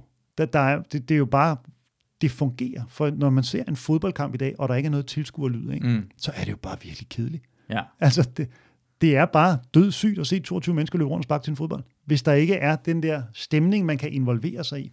Så lige så meget, at man synes, det er plat, og det er et kedeligt greb og sådan noget, så fungerer det jo virkelig i nogle sammenhæng, ikke? Ja, det gør det. Altså, det, det, det, det skal meget til, før man griner af sig selv, mm. uden der er andre, der griner med, jo. Mm-hmm. så skal man, man skal næsten blive overrasket over det. Hvis andre folk griner, så kan man ikke, så det, ja. Ja, det er også det, når man laver, når man optræder, så ser det, jeg sammenligner med at hoppe på trampolin. Og så handler det om, at uh, du er den, der styrer, hvordan folk hopper på trampolin, i hvert fald en takt. Mm-hmm. Og der skal ikke så mange andre folk til, der siger bare, vil du hvad, vi gider ikke springe, eller springer i en anden takt, så ødelægger det hele trampolin, springer mm-hmm. for os alle sammen. Men ja. Det spreder, så vi hopper med, og så spredte det sig. Med ja. som det sidder inde i publikum, det griner rigtig sjovt. Bare, ja. bare, bare en lille ting, som jeg, dåselatteren, tænker sådan noget, hey, så ved folk, hvornår det sjove er. Ja. Det, betyder, det, det, det, det, er som om, det er som om næsten, at folk er så dumme, at du har brug for at vide. Også når man fortæller en joke, altså du kan næsten lave, na, na, na, na, na, na, na, og så kan folk mm. grine af det, fordi mm-hmm. de mhm. kan høre, hvor joken er henne. Men hvis du bare, hvis du bare lader den være den op til dem selv, finde ud af, hvad er det, jeg har sagt, der er sjovt, så er det ikke Mhm. sikkert, at de forstår det her. Nej. Men samtidig er der også, du ved, Klovn ville jo aldrig fungere med dåselatter, vel? Nej. Eller nogle af de der andre serier, der spiller på det der akavede noget der. Ja. Øh, så, så det er jo ikke alle ting, man bare kan sætte dåselatter på. Men det er sjovt, Det hvordan har nok noget at gøre med, hvad, hvad, sådan, hvad, hvad type komik det er, på en eller anden måde. Ikke? De der gamle 80'er serier, og sådan noget, der var ja. det jo altid meget tydeligt, hvad pointen var. Ja. Du ved, hvor det altid er, du ved, jeg gør i hvert fald aldrig det her igen. Og så gik der ja. Et sekund, og så gjorde personen det der igen. Ikke? Ja. Der kan man jo godt se, det er der joken ligger. Men sådan noget, det er mere situationsbaseret pinagtighedskomik, og hvad fanden der ellers har været her de sidste mange år. Ikke? Der kan man jo godt se, det, det er jo mere elegant, hvis man kan lade det op til folk selv, hvornår de synes, det er sjovt. Ikke? Ja. Ja. det, det kræver i hvert fald, måske det det der, der er anderledes, den der, hvordan det kan fungere på forskellige niveauer, at, at hvordan, at, hvordan, at det der igen tilbage til, hvordan du improviserer, ikke kommer med den platte joke, øh, eller den nemme joke, at hvordan det kan vende om, og så bliver det så internt. Nogle gange imellem bliver det sådan en, øh, lad os sige, det var, så, så du øh, øh, Comedy Gala i år, Øh, ja, jeg har set den på Play. Ja. Så jeg synes, at Eva Jin var fuldstændig fremragende mm-hmm. af Mhm. det der tre nye, der var der. Hun fungerer også bedre, endnu bedre, hvis det kommer en straight komiker, som Ja. Troels, der laver Mhm. mm-hmm. helt almindelig stand-up, Helt klart. og så bryder hun med konceptet. Helt klart. På samme måde som Klovn bryder med konceptet, hvor man kom, hvis den var, det var bare kommet ud fra starten på samme måde, så var det ikke sjovt. Mm. Den mangler en komedieserie, hvor vi kan se de fjollede i, at de også er derude i virkeligheden, så behøver man ikke lade at grine. Ja. At du har brug for, at folk bliver lært op. Min yndlingsfilm, da jeg var ung, det var Rambo 3 og, og Term Terminator-film, den er fint nok. Men med sådan noget med Commando, Mm-hmm. der hvor du ved, det er ham er den gode, han er den dårlige. Mm. Mm-hmm. Og i dag nyder jeg, jeg nyder film, det ikke fortæller mig en skid. Mm-hmm. Ja. Ja, man kan jeg godt følge. Så det er bare det der med, med, med folk er det sådan nogle gange lidt... Det jeg prøver at sige til dig, Carsten, jeg synes, at dit publikum skal være klogere. jeg synes nogle gange imellem, det er det, det kræver, at du, du, du, kan, du kan slappe af. Altså, altså øh, det, hvordan... Øh, at, at, at, at, at, at, at det kræver, at man kan... For du er også finurlig nogle gange imellem. Du driller med konceptet, du driller publikum. Du driller, når du laver den her joke med, med hvad hedder det, øh, lapper i krydderne. Grydelapper. Ja, grydelapper der. Det er Ja. fjollet, det er fordi, den er så, fuck, den er så fjollet. Ja. Den er fjollet hele vejen igennem. Men vi kan sidde derhen, og så kan man kigge på, nå ja, det var sådan en dårlig joke. Nej, nej, nej, det er så, det er så fjollet, at du, men, den, den er sådan, måden leverer det på, Mm-hmm. og, og tanken gør det, det gør det sjovere. Fordi... Jamen, det kan du finde eksempler på over hele linjen. Folk, der ligesom har en eller anden joke på deres repertoire, hvor folk siger, ah, hvor er det plat-agtigt. Og så vil alle tænke, ah, det er fordi, at jeg selv synes, den er mindre plat, end du synes. Det, det, det, det, det, det, uh, så det ja. er ikke uh, kun mig. Uh, det synes jeg er jo sjovt, det med de der sådan noget, sådan noget farhumor. Ja. Det synes jeg er skægt, det der med, når folk siger, ah, det er sådan noget farhumor, ja. hvor man egentlig tænker, ah, det er faktisk lidt sjovere end det. Det er bare fordi, du, du ved, kun fordi du ikke synes, at det er mere humor end det, så er det ikke helt sikkert, at det er det. Men samtidig tænker man også, hvis de synes, det er det, så er det jo det, fordi det er så subjektivt. Ikke? Jamen, det, det, ved, så hvis folks opfattelse af, at det ikke er mere end det, så er det jo ikke mere end det i, i den relation, vi har. Jamen, det, så det kan man jo ikke gøre noget ved. Jamen, jeg, jeg synes faktisk, at det er... Øh, øh, jeg synes, det er mere end det. Hvad, hvad, hvad nu ja, det, det, synes, det synes du. Ja, ja, ja, præcis. Men, men det, det kan handler... man jo ikke uh, hækse over i andre menneskers Nej, hjerner. det er rigtigt. Men det handler om situation, men er i, altså, hvem det fortæller det, hvornår, hvordan... Fordi det handler som omkring fordom, hvem det kommer ud. Hvis du kommer ud og klædt ud som... Uh, jeg ved det ikke. Sådan helt stand-up normal. Okay, nu, nu snakker om Norm MacDonald. Ja. Okay. Han går øh, på en uh, talkshow, mm-hmm. og så laver han øh, uh, Rodney Dangerfield jokes mm-hmm. i Conan. Mm-hmm. Ja. Det, det, han, han, han, og han laver ekstremt ofte sådan korte, men det er fandme fantastiske jokes. Mm-hmm. For dem havde ikke regnet med, det kom hvad hedder det, Rodney Dangerfield, når han lavede det også, det er også fandme sjovt. Men hvis du bare var en person, der tilfældigt gik op på scenen og lavede sådan nogle jokes, mm-hmm. så vil du ikke kunne det, for det kræver også en vis komisk talent og mm-hmm. timing, det gør mm-hmm. det her mhm. ting, som jeg synes, du har. Mm-hmm. Ja, øh, ja, øh, men man ender jo stadig ved, at du ved, godt være, jeg synes, det er sjovt, men hvis folk ikke synes, det er lige så sjovt, altså mit overordnede ting, det er jo, jeg skal jo bare optræde for nogle flere mennesker. Hvis mm. vi ligesom siger, at du ved, 60% af dem, der ser dig, synes du er sjov, så er det jo bare lidt bedre at have optrådt for en million i sit liv, end det er at have optrådt for 10.000. Ikke? Så ja. er publikum jo bare lidt større. Det er jo sådan noget, jeg går og tænker på at tumler med. Jeg tænker, jeg vil godt lave lidt mere og udvide skaren af folk, der har set, hvad det er, jeg laver. Ja. Så, så hvordan det bliver opfattet, det synes jeg, hvis man begynder at tænke, at der skulle have været mere, og det havde fortjent mere og sådan noget, så, så det er en lidt farlig vej at gå ned af på en eller anden måde. Ja, måske det er også det, jeg tænker måske, det for, øh, ja, fortjener, ja, men jeg er men glad kan... for, at du synes, Jamen, men det, at det, jeg laver, fortjener noget mere, eller hvad man siger. Det tager jeg da som stort kompliment, og det er du utrolig glad for. Det, jeg mener også på den måde, måske, at det, det, det, det rammer nogle, ja, det rammer nogle forskellige, ikke, men det, jeg måske fortjent en dum måde at gøre det på. For det er nogle gange, man synes jeg også, det er fint nok, at der er nogle, nogle personer i publikum, der ikke kan lide, hvad du laver. Det er helt mm. fint, for du skal samle de folk, der kan godt, øh, kan godt lide dig. Og jeg tror bare, jeg vil også sige, at dem, der folk, der godt kan lide dig, kan virkelig, virkelig godt lide mm. Carsten Eskelund. Og så jo mere jeg tror, øh, jeg vil bare gerne have også, at du kommer ud og optræder nogle oftere og ser dig noget oftere, for jeg tror ja. virkelig, du får, du får, du får bare mere. Du får bare rigtig, rigtig meget. Hver gang nogle folk ser dig, vil gerne ud og se dig. Det samme sagde jeg også til MC. MC også på samme måde. Folk mm. elsker. Og så er det bare nogle folk, der ikke, og det gør ikke noget, det er ikke, det er ikke for, de opfatter det på en anden måde. Men jeg tror, at de, dem, der kan lide dig, mm. er mere øh, lojale end det. Jamen, det, øh, det skal jeg ikke kunne sige, men målet er også klart at optræde mere. Så jeg synes, du har ret på alle måder. Gør det så det? Kommer du ud og... Ja, ja. Nu synes jeg, der er, jamen, øh, ja, det synes jeg. Jeg har bare haft, øh, du ved, jeg har haft nogle år, hvor der var nogle ting, der var, hvad skal man sige, det er meget tid. Du ved, jeg har fået to børn. Ja. En på 8, en på 3 da vi lavede historiekvisten der i 12, og hvor jeg samtidig lavede det der one-man-show med faren, vi talte om tidligere, den teatralske monolog der, der var et barn samtidig, der ikke sov i et år og sådan noget. Så der var mange ting der, mm. der var, jeg havde bare meget mørende, synes jeg. Og så efterfølgende, så har man to børn, og så, du ved, går karriere, der er ingen karriere, der går sådan der lige op hele tiden. Så havde jeg et lille dyk, og så kommer næste generation, og så bliver det mere spændende med dem og alt det der. Ikke?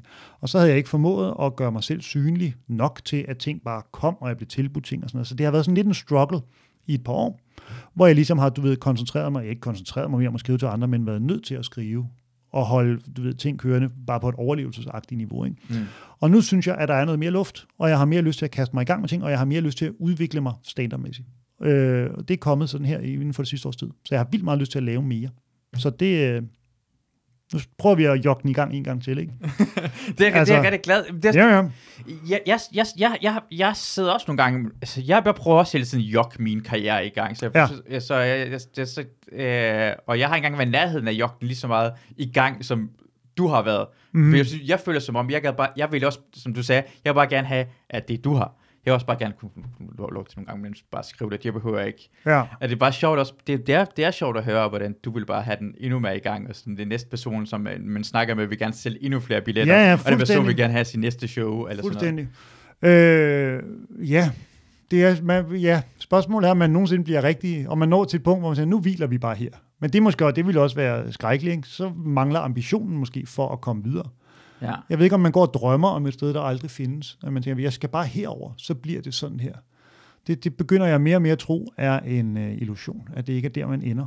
Målet må jo bare være, at man bruger så meget som muligt af sin tid på at omforme sin kreativitet og sine tanker og øh, det, man går og tumler med, til noget underholdning på en eller anden måde. Ikke? Det vil så en podcast, eller om man skriver en monolog, eller om man skriver stand-up eller noget. Du ved, friheden til at bruge sin tid på at transformere sine tanker til noget underholdning.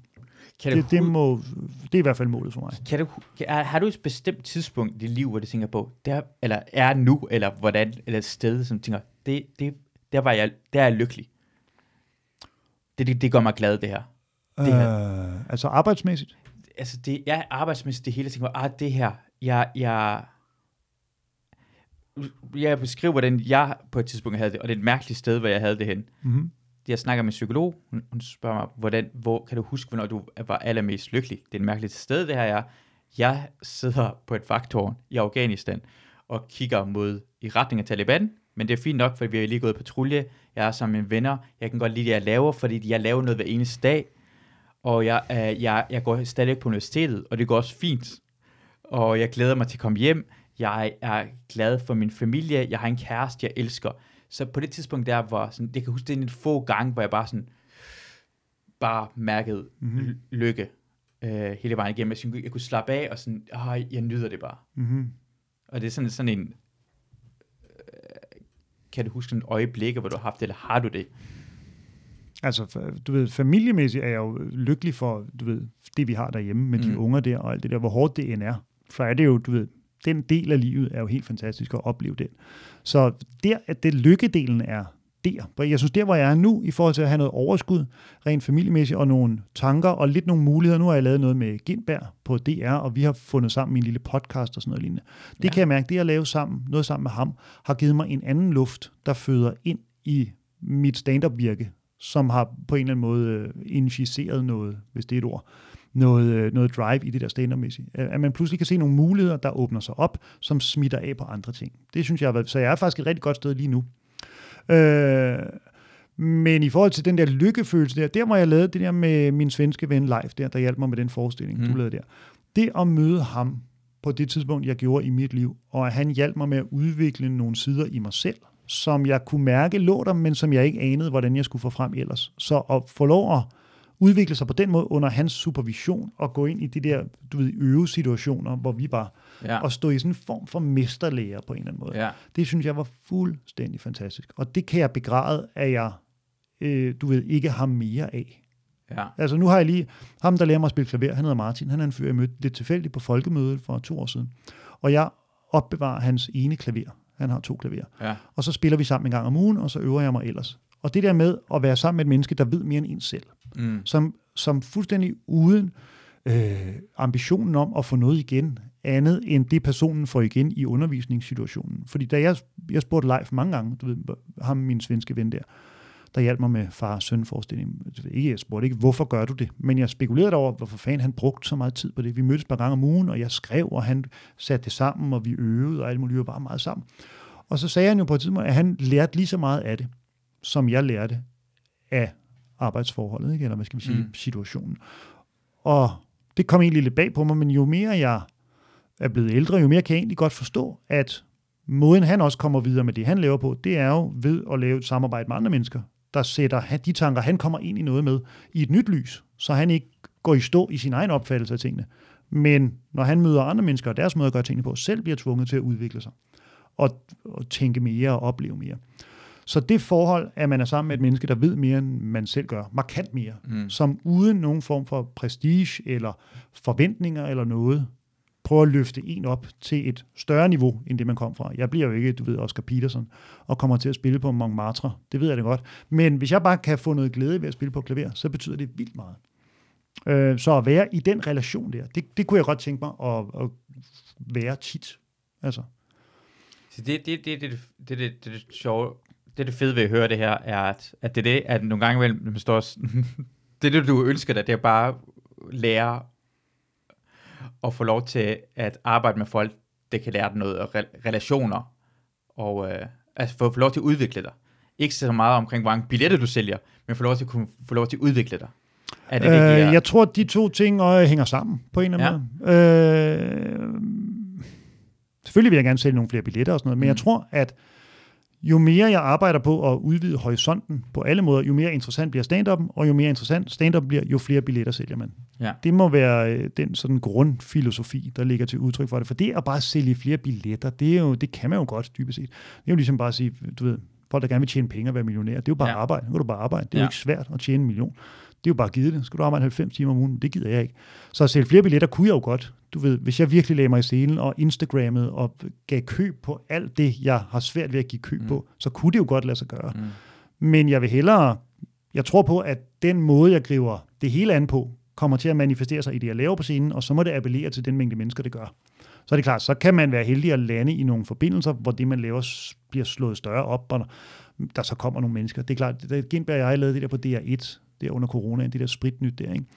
der kunne jeg jo godt mærke, der skete der noget, og der kom lidt mere opmærksomhed og sådan noget. Og det blev jo vækstet til nogle billetter, og det er jo fint. Mm. Så, så man skal jo bare, bare lave noget, men man skal også bare lave noget, man selv synes er godt. Det synes jeg også, at det synes jeg også 100% du har ret i. Det er bare det, er bare det du for første gang kom til at sige, altså du sagde bare det der med billetter. Det, jeg tror også, det er, den, det er den vigtigste tanke omkring det, at være glad for det, man laver, og så kommer det andet mm. ved siden af. Fordi så er du, bliver du rigtig dygtig, for det er god til at lave, du udvikler dig, og det gør, at man får mere opmærksomhed, det er positivt, og det mm-hmm. påvirker selvfølgelig resultatet. Men det endelige resultat, det er at være lykkelig. I sidste ende at være glad for det, man laver. Ja, helt klart. Som en altså, del af den. Altså, der er jo ikke noget af det, man laver, der bliver hverken værre eller bedre af, at der er 200 mennesker, der ser det i forhold til 200.000 mennesker.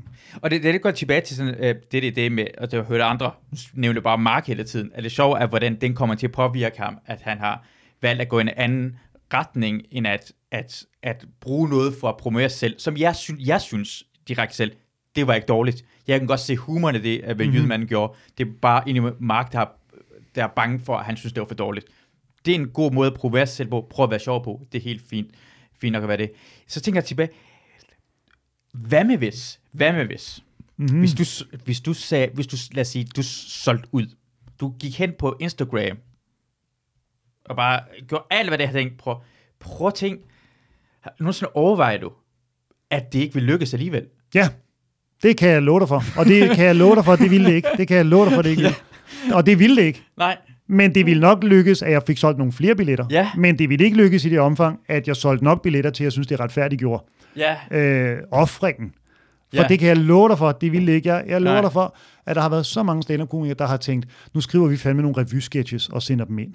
Fordi af sideløbende med stand-up kan man jo tjene nogle penge på at skrive revy-sketches til revyer landet over. Og alle stand har tænkt, det kan jeg kraftigt med godt lave, for jeg har set, hvad de griner af, og bla bla bla. Og så sætter man sig ned med en blog, og så kan man slet ikke ramme den form der, fordi det alligevel mm. ligger så langt væk fra en. Øh, jeg var involveret i det. Der har været et øh, program på DR1, der hed Revy med afstand, øh, som kørte her under coronaen, hvor de havde taget cirkusrevyholdet, og flyttede dem ind på DR1 fredag aften, fordi der ikke kunne spille cirkusrevy. Så skulle der skrives noget til det, og jeg blev kontaktet, og de, de sagde, kan du lyst til at skrive nogle sketches? Og jeg tænkte, ja, der er sgu ikke noget andet arbejde, og så kan jeg tjene lidt penge hen over sommeren. Og så kunne jeg bare se, at det, jeg afleverede, i forhold til det, nogle mere gavede revyforfattere afleverede, det, jeg lavede, var simpelthen ubrugbart i forhold til det, de gerne ville. Ja. Og selv hvis jeg ville prøve at lave noget af det andet, så kunne jeg slet ikke. Så jeg kan love dig for, at man ja. tænker, det kan jeg godt, og så skal man, og så kan man ikke. Ja. Fordi man på en eller anden måde, man kan det, man kan. Og så er der alle mulige frustrationer i at kunne det, og det kan gå godt på nogle tidspunkter og skidt på nogle andre tidspunkter. Men jeg, der, hvor jeg selv er gladest, det er, hvor jeg ligesom holder fast i, hvad fanden jeg selv vil. Og så får det til at køre bedst muligt. Ikke? Altså, og ja. så en erkendelse af, at sådan en karriere, eller hvad fanden vi kalder den, og spøjst koncept, en karriere, hvad fanden er det? Altså, der er jo bare en mængde tid til rådighed, og jo mere man arbejder på at få noget brugbart ud af den tid, jo bedre er det jo bare. Ja. Så må det gå, som det går.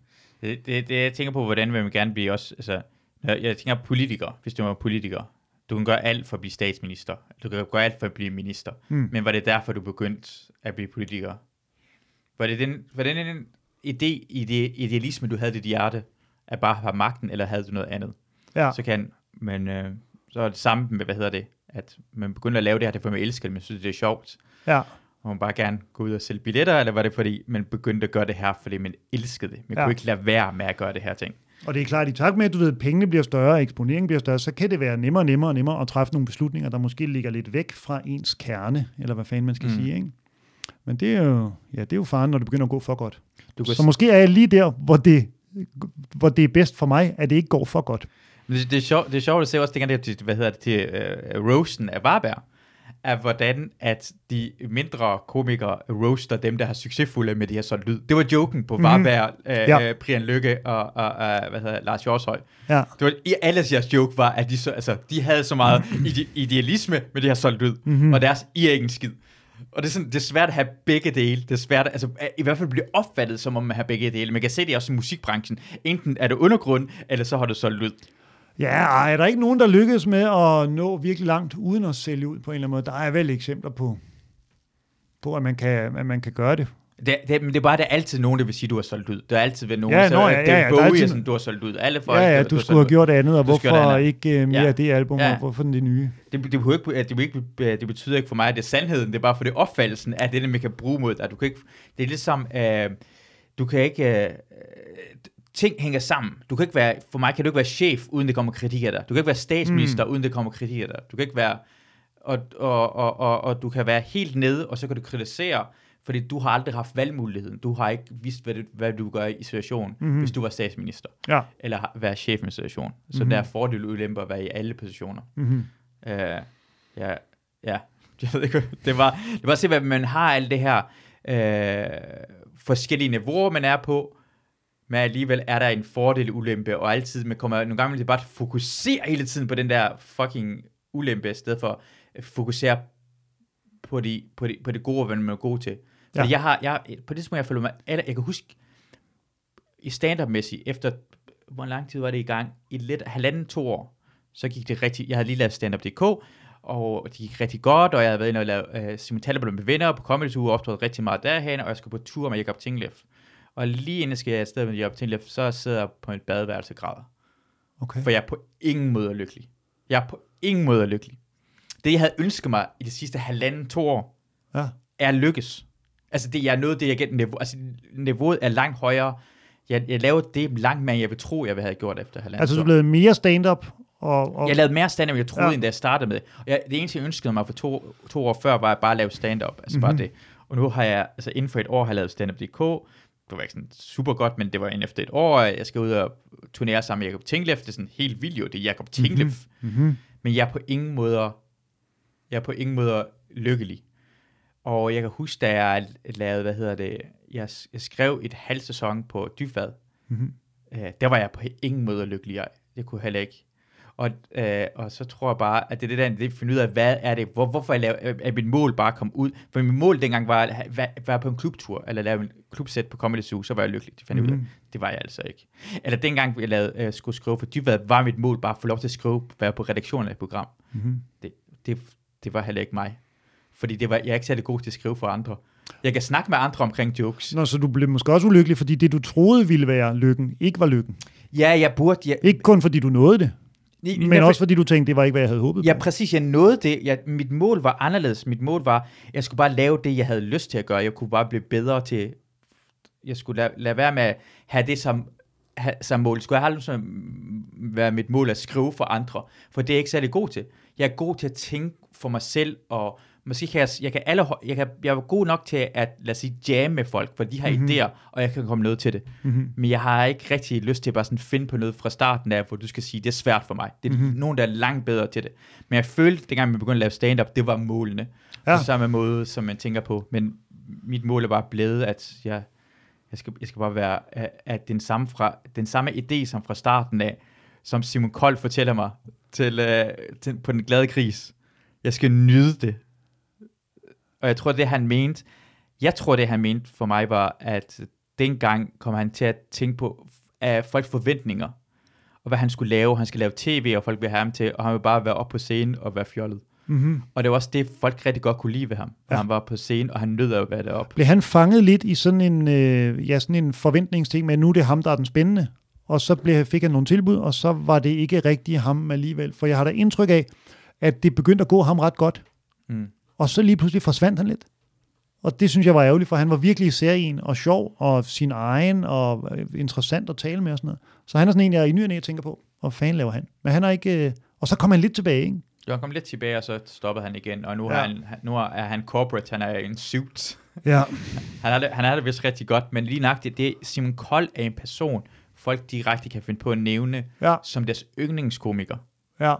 Ej, Ja, ja, han er Simon Kold, og det se, hvor lidt han lavede, og det er fordi, dengang han lavede det, var han rent Simon Kold. Mm-hmm. Og, og måske bliver, og så bliver man nogle gange mellem presset til at lave den ting, som ikke, fordi det er en branche, hvor der findes forventninger. Det er det her.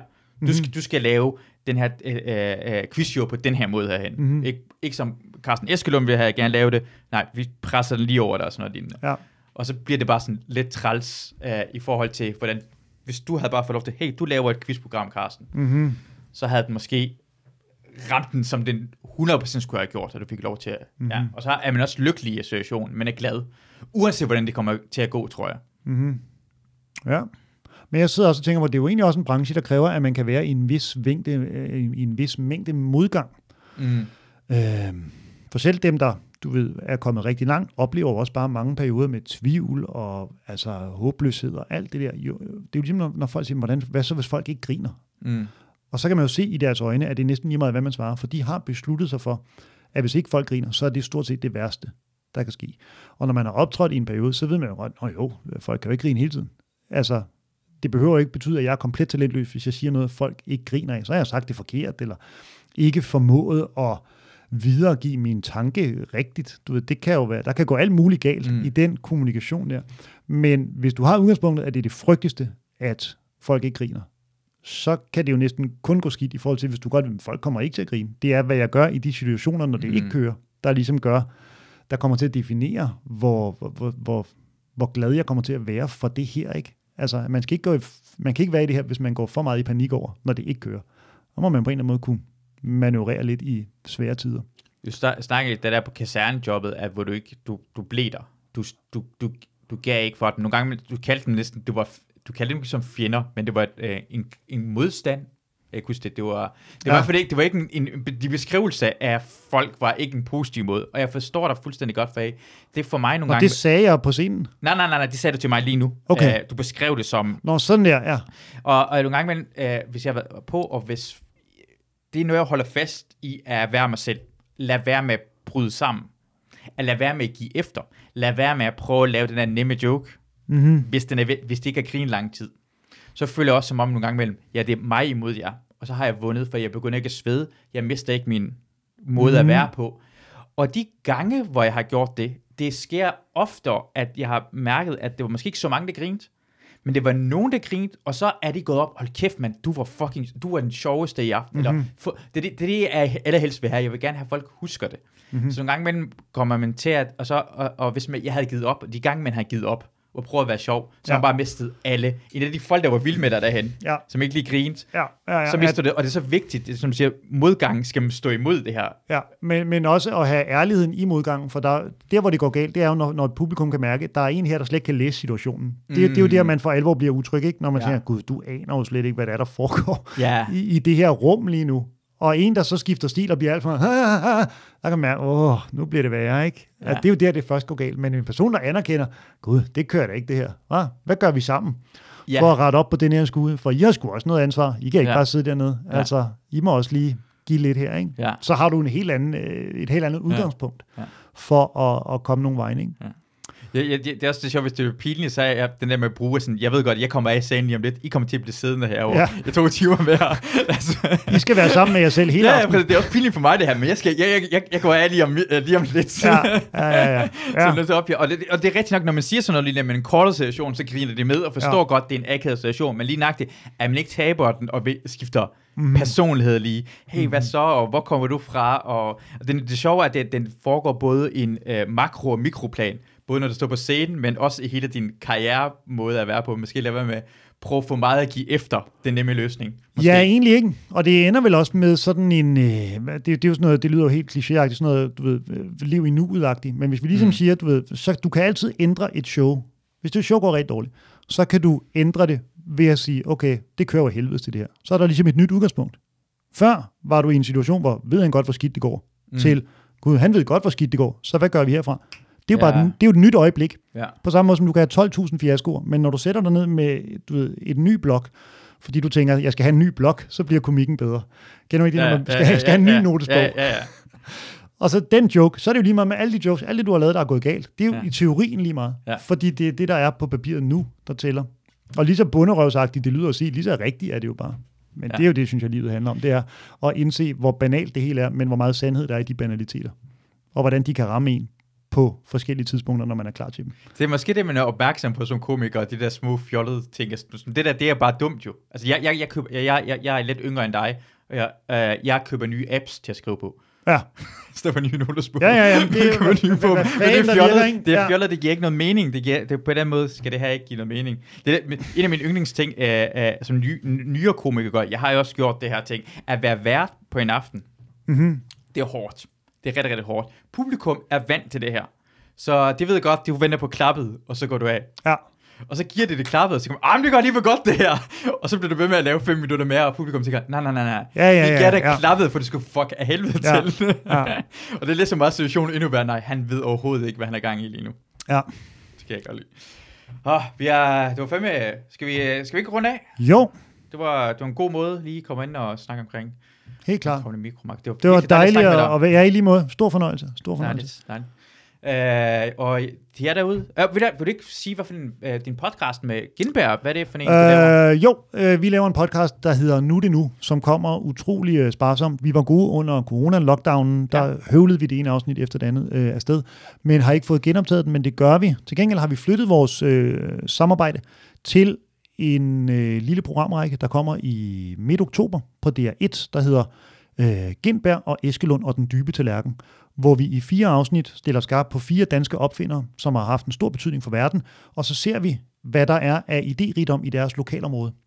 Så vi besøger for eksempel der, hvor Ellehammer er vokset op, og så ser vi, hvad der er i en radius af 30-40 km fra hans fødested, for at se om ligesom idérigdom og idéudvikling er noget, der flyder i drikkevandet. Okay, meget Yes. yes. spændende. Ja, det lyder meget spændende. Jeg er også glad for, at dit navn er der på den. Jeg ja. have flere ting, dit navn er på. Det er jeg også. Nå, ja, det er starten af oktober. Ja. Ja, fedt, man. Det, det, det vil jeg glæde mig til at se. Tak for, at du var med. Tusind tak, fordi Og- jeg måtte. Og tak for jer, der lyttede med. Jeg håber, vi lyttes ved en anden gang. Hej hej.